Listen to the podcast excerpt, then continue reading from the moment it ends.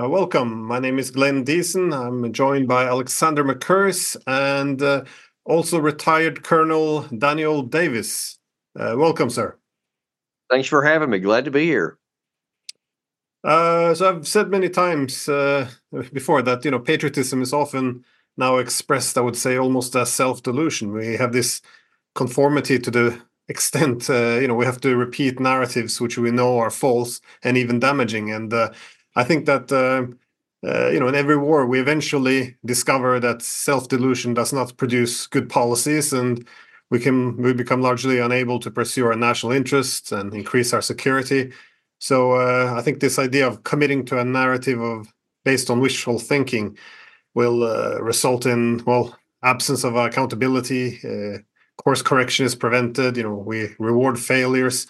So we also see that those who advocate for wars without any possibility of success often end up getting nice jobs for arms manufacturers, while those who push for accountability might have their loyalty questioned. So the system isn't working the way it should, is what I'm trying to say.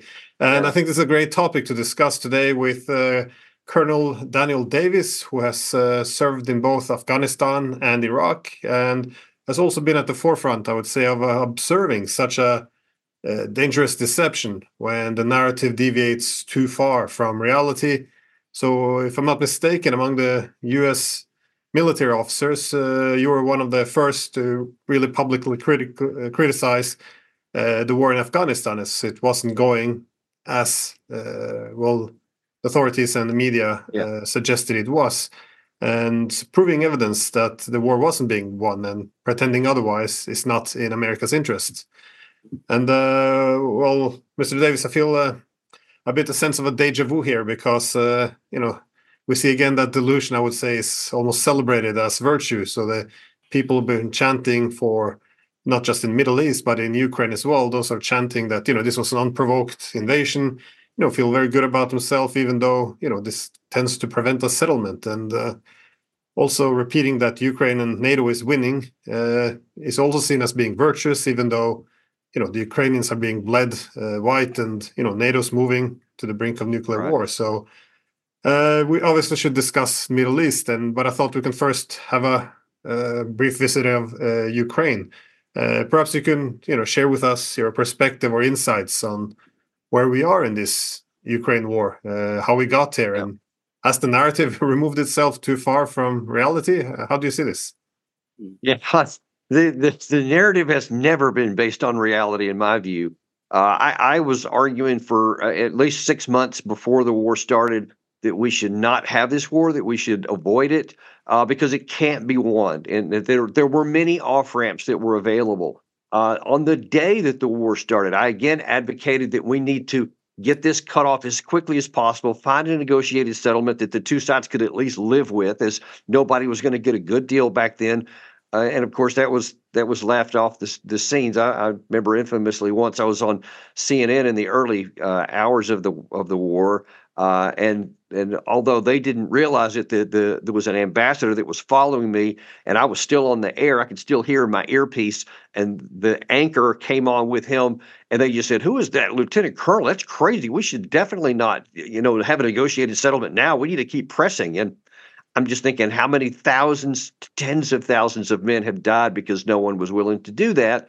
And then, of course, as a lot of people talk about in in uh, March and April of 2022, you know, barely a month and a half into the war, there was a, a basic outline for a negotiated settlement that both sides tentatively agreed to, and the war could have ended then. And they sabotaged it and, and continued to go with the, the myth. Now, the what ironically positively happened on the battlefield for Ukraine perversely probably has has condemned it to even sub, much more significant destruction and that's they had the the Russian army bogged down because they way overestimated their capacity way underestimated the Ukrainian capacity on their initial invasion. It bogged down and then Ukraine had a big success in the Kharkiv region and in the Kherson region which made a lot of people think ah Ukraine can win and Russia can be defeated. But it never was the case. Militarily speaking, if you take the emotion out of it, the, the reasons why Ukraine succeeded in both of those cases made sense. It was it was understandable, it was logical,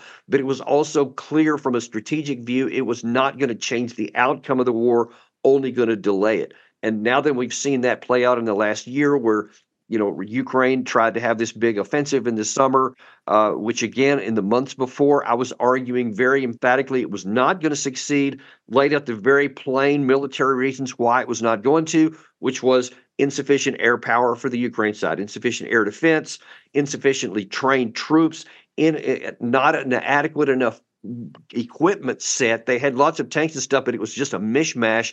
So they weren't properly trained on it. They, no one could be in that short period of time and they didn't have enough uh, mine clearing equipment. Those those were all the things that made any attempt just suicidal, and that's exactly how it played out.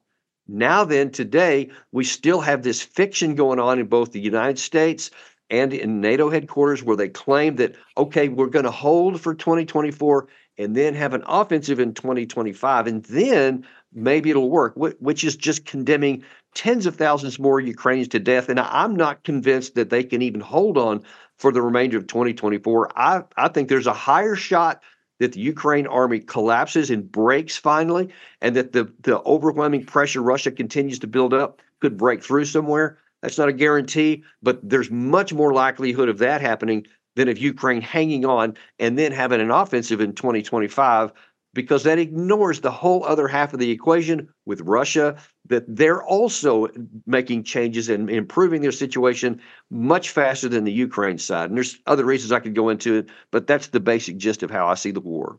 Hmm. It's a question of resources. Ultimately, the Russians have more of everything. And ex- expecting that Ukraine can somehow pull some magic trick that's going to turn that round is very difficult to understand. Now, Colonel, I have to say, I've been reading all, lots of pieces that you have written about this war. Um, as I mentioned just before we started this program, you are an officer, the first officer, the first military man I have had a direct encounter with who's actually been there in battle, I mean, who's actually led men in actual fighting. And you've seen the face of war. And I worry very often that many of the people who are making the decisions about wars today in my country, which is to say in Britain, in Germany, perhaps to an even greater extent, in France, perhaps less so in the United States, but still to a great extent in the United States, are not familiar with war. They don't really understand how complicated and difficult war is and how difficult it is to keep soldiers moving forwards in battle and to keep armies operating on the field. And all of those mistakes that you've mentioned the lack of air power, the mishmash of weapons, the lack of training they all seem to me the kind of things that politicians very easily can do. They say, give them tanks, give them infantry fighting vehicles, give them, you know, a, a certain amount of training, and it will be enough. And was that your feeling? Because it's absolutely mine. And I am not somebody who knows anything about war, but at least I have the humility and the degree of self knowledge to understand that.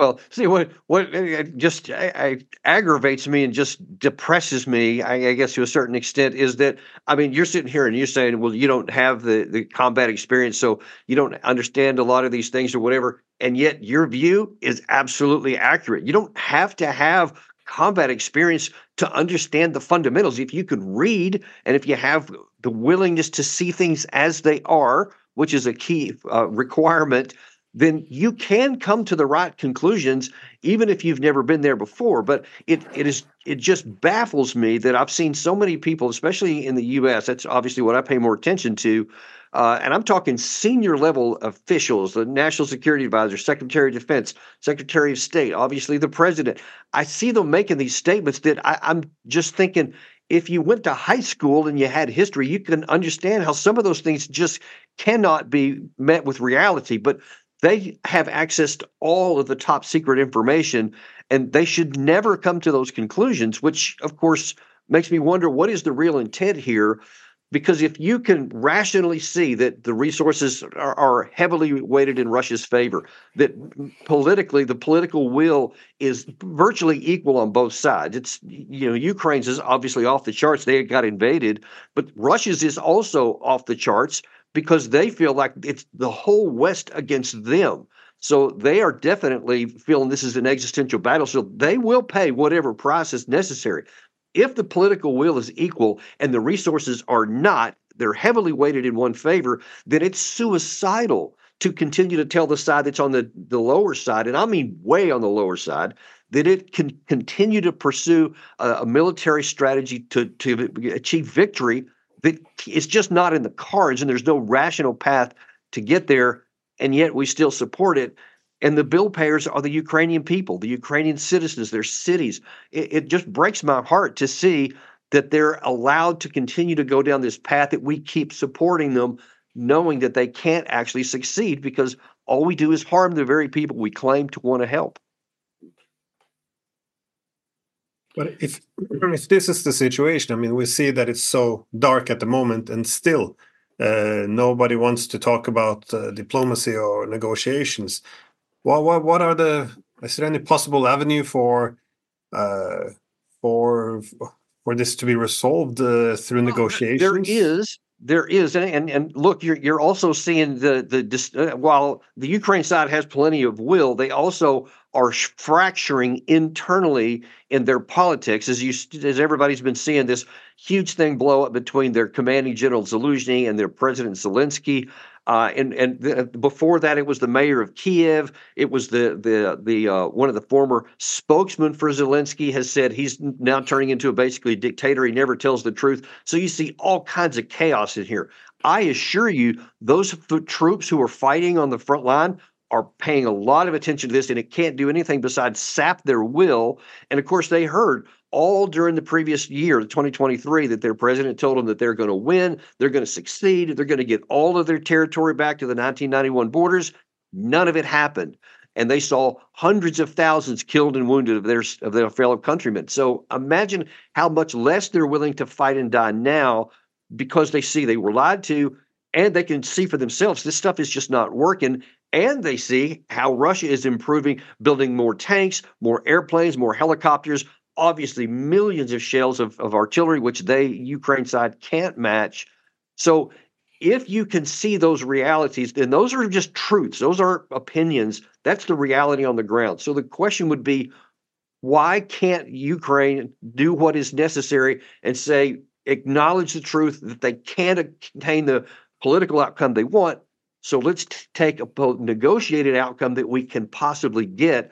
And look, the longer they wait, the less Moscow is willing to listen to them. Because if it keeps going on, because Moscow sees this too, they know the thing could have been over in April of 2022. And now that here we're rolling in toward the two year anniversary of that date, even. So they're a lot less likely to, to want to give accommodating outcomes uh, short of their maximalist objectives, which are probably all of the Donbass uh, and a neutral rump Ukraine. They don't want to capture all of it. And I, let me just point out here there's this fiction I hear all the time in the United States about why we have to keep supporting Ukraine is because if if Russia wins here, they'll keep rolling west into into NATO, and all of a sudden all these Western countries will fall. That is sheer nonsense. There is this much, zero possibility of that. It doesn't matter if Putin wanted to, he doesn't have the capacity to. And you don't have to look any further than a map of Ukraine right now that after nearly two full years of war, they have one little like banana shaped rump after the of the side of Ukraine, and that's all they've been able to capture. The idea that suddenly they're going to be able to beat NATO countries, a 32 member alliance, is just insanity. It's irrational. It's it's illogical to the extreme, and yet that's what some of our leaders are expecting people to believe. So there is a negotiated settlement that could be had. It's already not going to be good from Ukraine's side, but it can succeed if they're willing to do it. So far, they haven't been.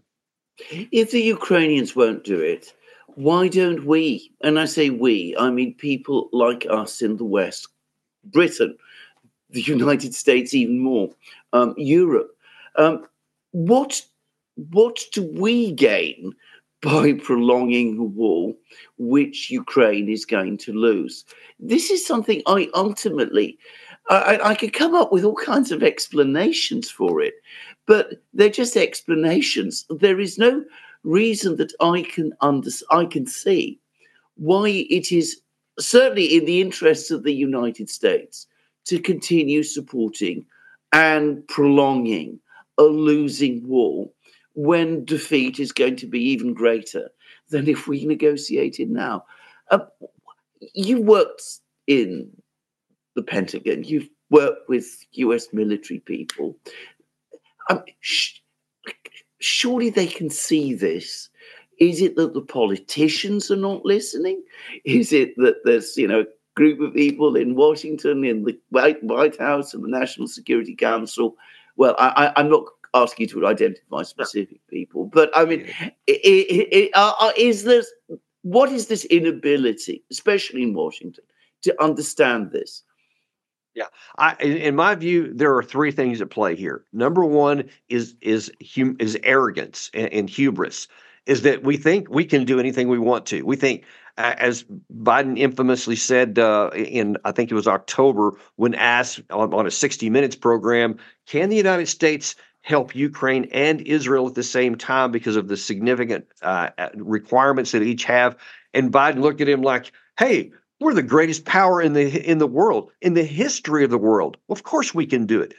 He has this mentality that yeah if we want to we can do anything and there are no limits which is nonsense and it's absurd. There are limits. Even even a global superpower has constraints on what it can do and what it can't do. It doesn't matter what you want to do. It only matters what you can do and we can't do all the things that he's asking. That's the first problem.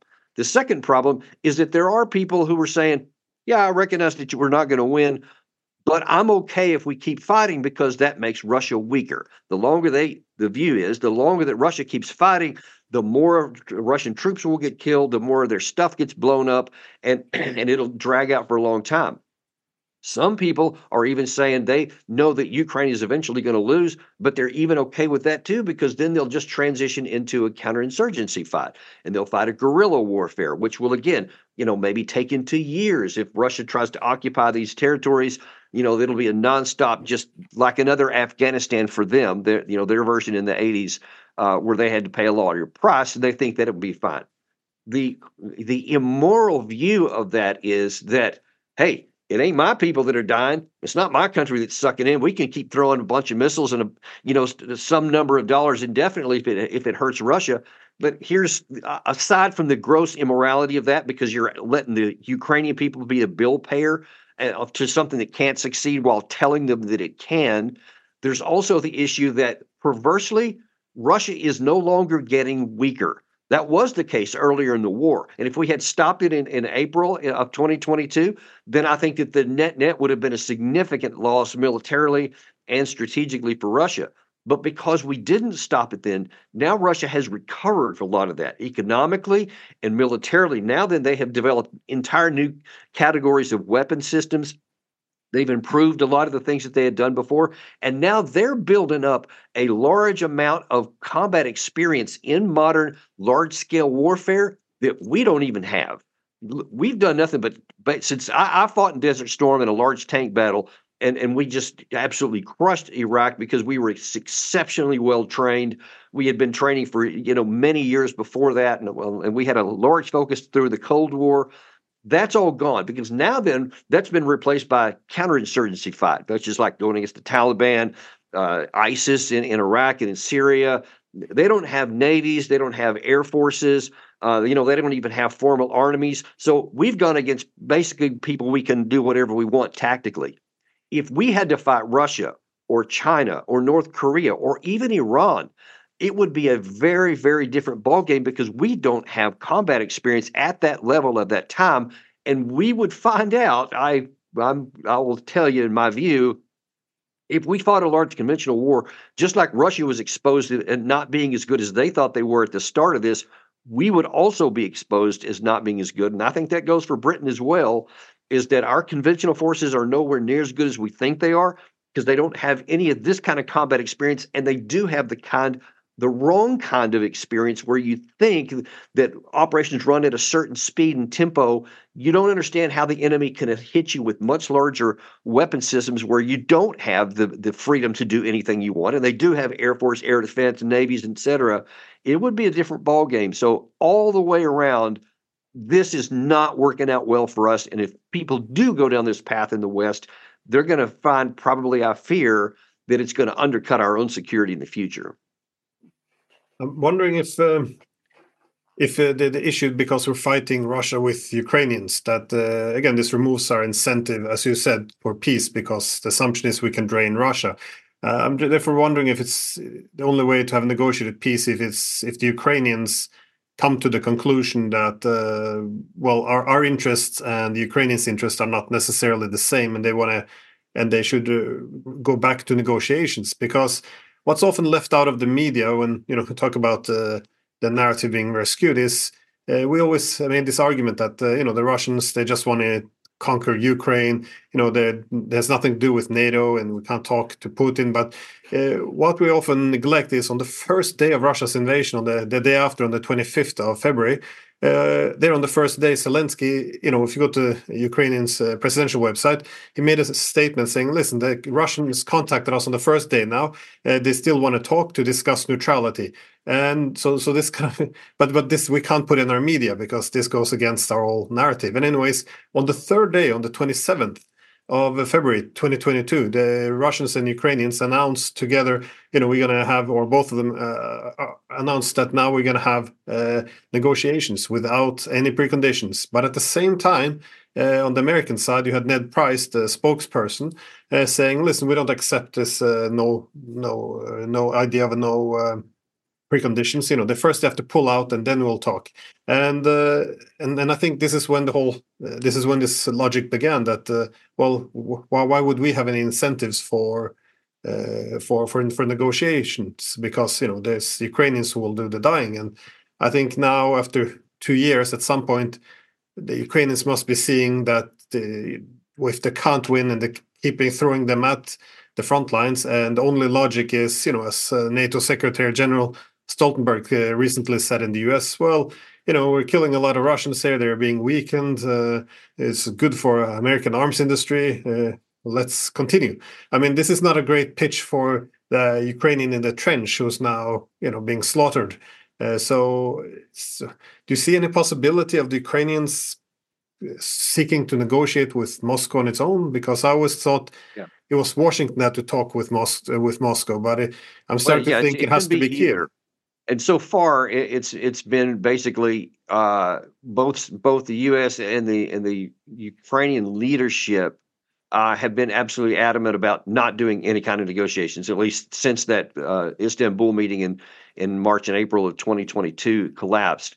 Uh, and you know the the Ukrainian people themselves, at least a good portion of them, especially in the east, absolutely despise and hate Russians uh, with a with a white hot intensity, which has only, of course, been fueled by the fact that their country has been attacked and now invaded for two years. And who's to blame them for that? I, I, I certainly wouldn't have any positive views towards a, a country that invaded my country. Uh, but at some point, one would imagine that the people will finally recognize well resistance is is not only futile but it's counterproductive because the more we fight the more we die the more territory we lose this can't go on. But so far, Zelensky has not been willing to do that. He just keeps on with the fiction that no, we're we're going to turn things around. We need just a little more time, a little more ammunition, and a few more men. I mean, that's historically the you know what people like to say if they can't acknowledge reality. Now, I've laid out here. You've seen just in your unemotional analysis that that's a fantasy. They're just not going to. There's no rational path to to to accomplish that objective and one wonders how long the Ukrainian people will keep allowing Zelensky to order men into combat that can't succeed towards near certain death for or dismemberment for their loved ones. And they're not, and they're going to lose more territory. Now, I think that what could change that is if some of these uh, tactical situations that are going on along the line of contact right now uh, one of the key ones is in Avdiivka and, and a couple of other places in Kupiansk. If some of those start to actually break and the Russians do start pouring through and it becomes clear that the line could actually buckle, that could change the the, the uh, viewpoint of the people who are in the rest of the country. Uh, but until that happens, I it, it, just doesn't look to me like that there's enough willingness of the Ukrainian people to push back against their leadership. I, am going to qualify that. There's a lot of Ukrainians in London, and I have, you know, some contacts. And my impression is that there is now an enormous amount of war weariness in Ukrainian society. And we would not be having a political crisis in Kiev of the kind that we're having now, a conflict between the Zelensky and Zelensky and all of this, which we're not going to go into the details of because why would we want to? Uh, but it would not be happening if morale was strong and people yeah. were confident and determined to continue the battle. Ultimately, there is a general understanding that somehow, some way, the war needs to end. The problem is they're still getting this encouragement from the West to keep fighting. And that undercuts those people in Ukraine and Kiev who might potentially say, look, this has gone as far as it can. Let's sit down and talk. That, that's I, I just wanted to make that because that's that's my impression from what I understand. People in in Ukraine, in Kiev, um, are increasingly coming round to. I just wanted to talk about some of the mechanics of this because there were things that you said that you've written about which I found incredibly interesting and which contradicted, by the way, um, things that I'd assumed um, before war started. For example, and it's a fact, I've seen this. I was just reading today about a very senior Ukrainian officer, and he was giving some explanations to a Western journalist. And he was a chief of staff of, I think, of a brigade, and he was 30 years old and another officer was 28 years old. He was actually leading a brigade. And um, your point was in that article that these people are almost certainly too young for the yes. jobs that they are doing. They won't have the experience uh, uh, that is needed for that. And no, and, and the training that they will have received will not be sufficient.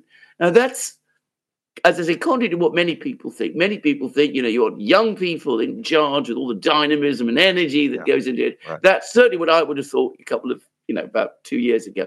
Can you can you explain this a bit a bit more because it also yeah. goes very well in, and I think it's a point which people need to remember. I remember you making this point before the offensive about the fact that your people in Desert Storm, I think it was called, whatever it was, the battle which uh, you you won. How very well trained and experienced they were, and what a long time it took to bring people to that pitch where they can actually fight a battle. Yeah, yeah. So uh, there is this dynamic. It's it's it's a it's a comprehensive uh, system of fighting that, that you have to, to build over decades of time, many, many, many years. And, and that is that when you have a, a, brigade, and we'll use that because that's directly correlated with what happened in Ukraine, you have, uh, you know, you, you have your troops, which have anywhere from like six months of training uh, to two or three years of time operating in their unit. So they've spent time as a tank crewman, uh, as an uh, anti-tank guided mission uh, missile crew member. You know, they've learned how to fire their weapons. They've learned how to do all that. So that's kind of on the baseline. And then you have like your squad leaders, platoon sergeants, uh, platoon leaders. You know, the lower level officers who have three to five years of experience. So they have proper uh, formal schooling. Then they also have several years of, of training at that level to, of how to lead men and whatever. So you have like a crew now, not just a guy who can fire his tank, but you have a crew member. So it's, it's a guy who may teach a tank member. All right, all right. You have the gunner, you have the loader, you have the driver, you have the track commander. You know, in, in our some of ours and similar in others, where now then we all have to learn how to fight together, and and so you'll spend two or three years on doing that. Then you have the company commander uh, and the first sergeant who have anywhere from five to six years of experience commanding at the lower levels, and the, the first sergeant who has like 12 to 15 years at, at the other levels. Then you get up to the battalion level where it's 18 to 20 years for the for those leaders, and then the brigade command team, which has 20 to 22 years of experience on those levels. And and they have successfully gone through all those levels. So they understand every nuance in detail how everything works. So when you get into a battle situation, you have trained as a unit, ideally, like we did prior to Desert Storm at the Battle of 7 3 Easting, the tank battle I mentioned earlier. Uh, we had been together as a unit for well over a year and had gone through many, many training exercises uh, in Germany, on top of all the people that had all of those many, many years of experience, up to 20 something years.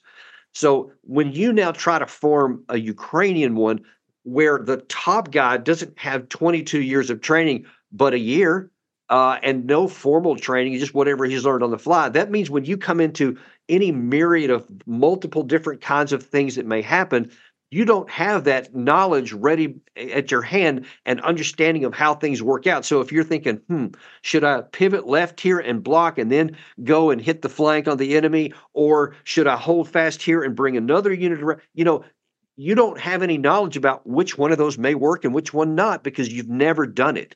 You've never trained for it. You haven't seen it work right. You haven't seen it work wrong in training. And so that uh, it tells you what you need to do. These guys are from scratch. I mean, they don't know many more than than the platoon leader down there or or the guy who just joined the army, you know, 6 months earlier. They're about the same. And that's exactly what I pointed out prior to the offensive where they featured the 47th Brigade, mechanized brigade of Ukraine and they they talked about how great it was that they had all these young guys at the top and i'm thinking they don't know what they're doing and as it turned out that's exactly what happened. They ran into a buzz saw right off of the bat because they didn't know that that didn't make any sense. They didn't know that what they were being asked to do was suicidal and and i think within a couple of months uh, you had several of the key leaders resign because they said the brigade commander had no idea what he was doing and he was sending people on missions that were uh, getting everybody killed and it was failing. And he didn't know any better. He was eventually fired himself. But that just underscores that you cannot build an army on the fly without all these different levels here and think they're going to succeed while you're trying to fight a major war and defend against your territory. It just can't rationally be done and people just don't want to th- that's one thing where you you can't just figure it out from reading a book or whatever. That's something you don't know unless you've lived it um, or studied it really intently which which of course i've done both of those. And but it's it's self-evident the way it's played out on the battlefield and i'm telling you it's not going to change uh, next year either.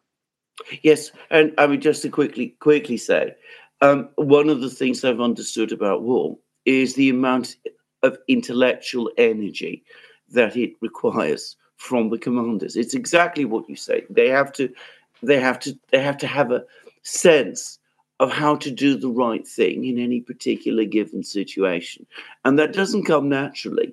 And that means that an army, it needs its non-commissioned officers and it needs its officers to be doing things very well. And of course, what's happened over the last two years and this is not, I think, challenged, is that Ukraine has lost a lot of its most senior and most experienced officers. So Indeed. this talk about rebuilding, this is what I'm going to. And in fact, I, I think that I read that, that a, a, British analysis, uh, I believe it was a British intelligence publicly announced one, uh, said that of all of the the 220,000 Ukrainian active forces that were in the field on on 22 or 24 February of 2022 are virtually all killed or wounded or off the battlefield. So that tells you that then that means almost the entire army is about this thin. They have no more than two years of experience, any of them, or less than that. Yeah.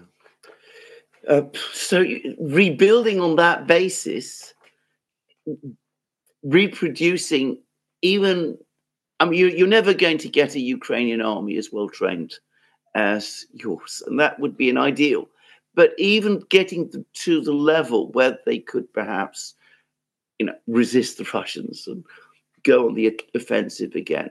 I mean, it is an impossible task. Putting aside problems of you know equipment, ammunition, and all of these kind of things, and uh, understanding new weapons and all those things too. I mean, so it seems to me. So when you say you can't see how it can be changed in 2024, I, I would say that must follow logically from what we've been talking about. I think so.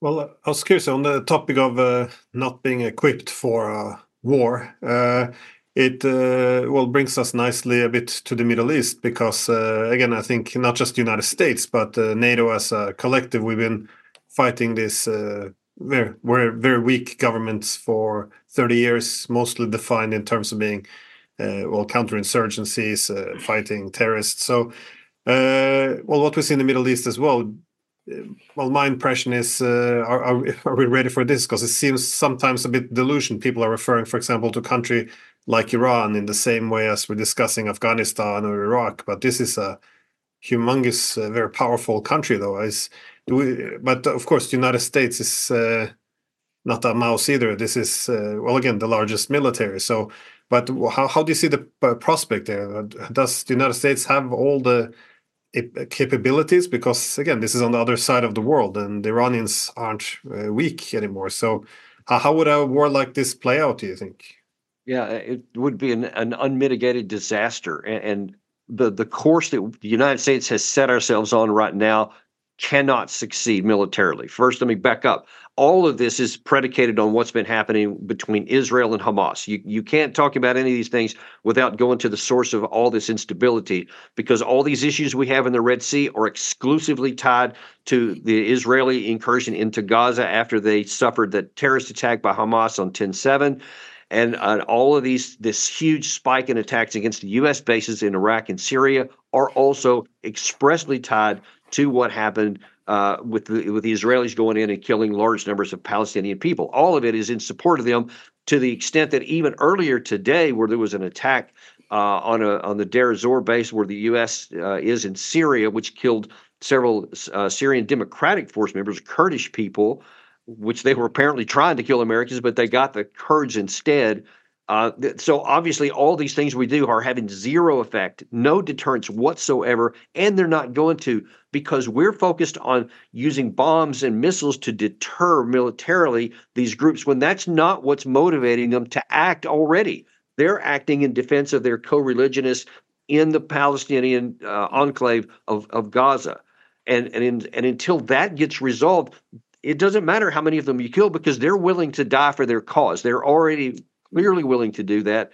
And if we needed any more proof than that, I mean, we can see what we tried to do in Iraq since 2003 or in Afghanistan, you know, since 2001, uh, and how disastrous that ended up. But even contemporary, you see that the Houthis in Yemen, uh, Saudi Arabia tried for almost a decade to militarily conquer them with all kinds of superiority from air power and whatever. It never worked. And now that they were trying to sue for peace and get that thing off the table when this thing blew up here. But look, the Houthis have experience with this. They're not going to be deterred by a few missiles from the United States. And of course, these groups in Iran, in the Middle East, they've been fighting us like this for, I, I mean, I've lost count of the number of years, but all the way back at least to 2020 when we assassinated the, the uh, Quds Force leader, uh, Soleimani in Iran. Uh, they've been attacking us all the time since. There was 80 some odd prior to 10-7, And then, of course, it's just gone off the charts with an, an additional 165 or nearly 170 maybe as of today. Uh, so they're not going to be deterred by these kinds of actions. They're just going to be spurred onward. Now, so far, we haven't crossed that magic line into Iran proper, but there are major requests and, and demands by many of the the uh, the I, call them war firsters in America that they want to they've been lusting to go after Iran and they're already saying, well, see, the deterrents aren't working. You got to go into Iran and then they'll be deterred, which of course is insane because almost the only prospect that's going to have is that you're going to actually spur a large scale war that if because if Iran retaliates like they almost certainly will and kills more Americans, now then what are you going to do? You going to back down? Of course not. Then we're going to step it up again. And then now that it, you know, just a few more rungs up that ladder and we're at full on war, which we can't win at an acceptable cost. That's the real problem is all these people who are so eager to, yeah, throw some more missiles into Iran. All you're going to do is start a war that now that it's going to cost even more American lives. And look, we've given so many of these weapon systems to Ukraine over the last two years, and now plane loads of it almost daily, not almost daily, to Israel. We don't have enough to actually sustain combat over time. We would run out of these key materials uh, before we ever would win because Iran is not just going to lay down like these other groups aren't either. So this has the potential to be even more disastrous for American national interest than the situation in Russia and Ukraine. It's very frustrating because, um, just to to love viewers, we, you, uh, you and I appeared together on a podcast with which where we were invited by David Sacks on uh, Twitter X that well. And I remember you describing the problems an Israeli incursion into Israel would face. And they have the actual events, everything that has happened in Gaza, this is before the in Israeli incursion into Gaza began. Everything that's happened since has followed exactly, it's tracked precisely what I remember you saying on that program that there would be massive civilian casualties, that the Israelis would get bogged down into heavy street fighting, which they're not really prepared for or trained for, that there would the Israelis would suffer losses, that it would not be the walk in the park that many people were expecting. And this is absolutely correct. And yet, in spite of all of that, and you know, I'm sure that are, you're not the only military officer who's pointing these facts out. Um, uh, uh, um, in spite of that, we see this thing in Gaza continue. We're told it's going to go on for months, year even, as the Israeli government are telling us. And we have all of these people who are now um, telling us we must strike at Iran as well. And again, I am sure there must be people who are giving the advice and saying, please don't go there. And uh, in, in the meantime, we get all of these strikes across the Middle East. Now, I mean, again, I assume that when militaries go to war, they have a plan. I mean, the, the, you know, the people are supposed to have a plan. I, I am not able to understand what the military plan of this bombing campaign is. Now, perhaps there is one, and but if there is, perhaps you can explain. I haven't found it, but maybe there is. I mean, no, no. What I was going to say was, that, I, I, again, you see very clearly in this, but I'll tell you why some of these things are going on, which, which to you and me seems self-evidently suicidal and just can't possibly succeed, but it could very possibly get a lot worse for us. Is because if you just take a cursory look at it in American TV channels uh, over the past two or three days, you'll see why. Because you have all of these retired four-star generals uh, former uh, cabinet officials that are going on and saying, see, I told you that Biden was weak and that this was not going to deter them. You should have listened to me and you should have gone into Iran in the first place. So now imagine if you're just an American person, just, you know, a, a businessman, a, a, a teacher, whatever and you've never been in the military, so you don't know. And you see all these, the whole list of four star generals telling you, I told you this wouldn't work. We have to go into Iran, then it'll work. And you see, like, a handful of people, uh, me being one, they go, okay, well, that guy was in the army, but he was just a lieutenant colonel. So relatively low rank compared to a four star general. So if one guy's telling me that's going to be disastrous and another guy's telling me that that's what we need to do, then I, I guess he makes sense. So I'm going to listen to this guy. Now, if they don't actually look at the track record, because one of the worst is David Petraeus, uh, who has been telling all kinds of things that were wrong for so long, to include the Ukrainian counteroffensive, where he famously went on BBC right before it started on the, I believe it was the 30th or 20th of May, something like that, of 2023, and said that the Russian army might actually collapse based on it. And they would probably get to the sea. And he laid out all these things which was disastrously wrong. No one goes back to look at that video to find out how wrong he was. And they keep listening to him now too, which of course drives me crazy. But most people don't have time to do that. They watch a three minute news show and they see former four star general, CIA director, or lieutenant colonel who they don't know as well. And so they listen to it. And as long as those guys keep trotting out there, it's going to be uh, easier for the people to listen to it because they don't do what you did is look at the track records. And unfortunately it will be until disaster strikes on us then they'll start to look when they see that it's actually costing us something and they were disastrously wrong. Unfortunately i fear that that's what it'll take. I remember Petraeus, not just uh, in uh, Ukraine but uh, Afghanistan. It is uh, that's why I began uh, this talk by pointing out. It seems yeah. Then 2012, little... I, I, went out and I said he's telling you that he's lying to you. It's yeah. not true. And of course, in April of, or uh, August of 2021, when that war disastrous collapsed, I thought people would finally go, "I told you, this is what I told you." He was lying, and instead they called on him to explain why it failed. So go this figure. The, well, this is the accountability problem. I meant so there seems to be a tendency to reward uh, failure if there is no mm. accountability. But, uh, but you know, there's this always this focus on being, you know, show that you're strong and you know to to deter. But as you point out, when obviously the adversary is not going to be deterred when it's an issue uh, of of this importance, uh, you know, we, we end up escalating to this point. I'm just wondering, being we are where we are now, uh, hopefully there won't be any direct attacks on Iran, but well, what are the U.S. options at this point? Because uh, uh, on on one hand, one saying that you know there has to be uh, retaliation because of all the strikes which continues on U.S. bases in you know Syria and Iraq. However, the more the U.S. continues to get more involved and strike if it doesn't deter, it uh, will likely do the opposite, just intensify this attack. So uh, that's what I'm wondering, what are the options? Because you can't really put this together anymore, I think. Uh, yeah. Uh, yeah, even if the, the US would stop completely are, now, they would still go after the bases. Because we haven't gone into Iran proper or even targeted their personnel directly as of the time we're making this video, we do still have options. The the Biden administration could say, okay, we recognize this could go really bad, really south.